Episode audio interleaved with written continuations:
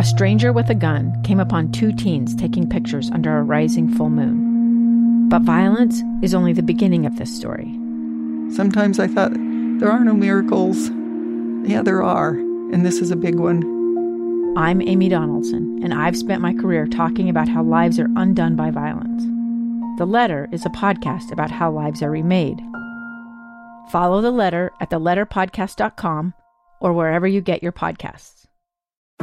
On this week's Beyond the Badge, Salt Lake City Police Chief Mike Brown introduces us to the head of the Homeless Outreach Service and Crisis Intervention Teams, Sergeant Joe Cyr. I've worked with Joe for about 25 years. Uh, we started out in patrol, and Joe's never been one that would just show up on a call and do the minimum. Joe would always take the time to talk to people and try to find and fix and solve the problem. Sergeant Cyr. Sometimes we make a, a real personal contact with them and say, hey, what are you doing down here? Why are you here? What help do you need? And I think the thing that helps officers the most most is looking at these people as our brothers and sisters. Some of these people are kids. If this was my son or my daughter, how would I want the police to treat them? Joe is a very compassionate and empathetic person. And so, with all that in mind, I think Joe and what he does down here is very deserving of this award. Joe Cyr. If you can change one life, that's a beginning. KSL's Beyond the Badge honors Sergeant Joe Cyr for his compassionate policing and service to our community, made possible by the generosity of the Larry H. and Gail Miller Family Foundation.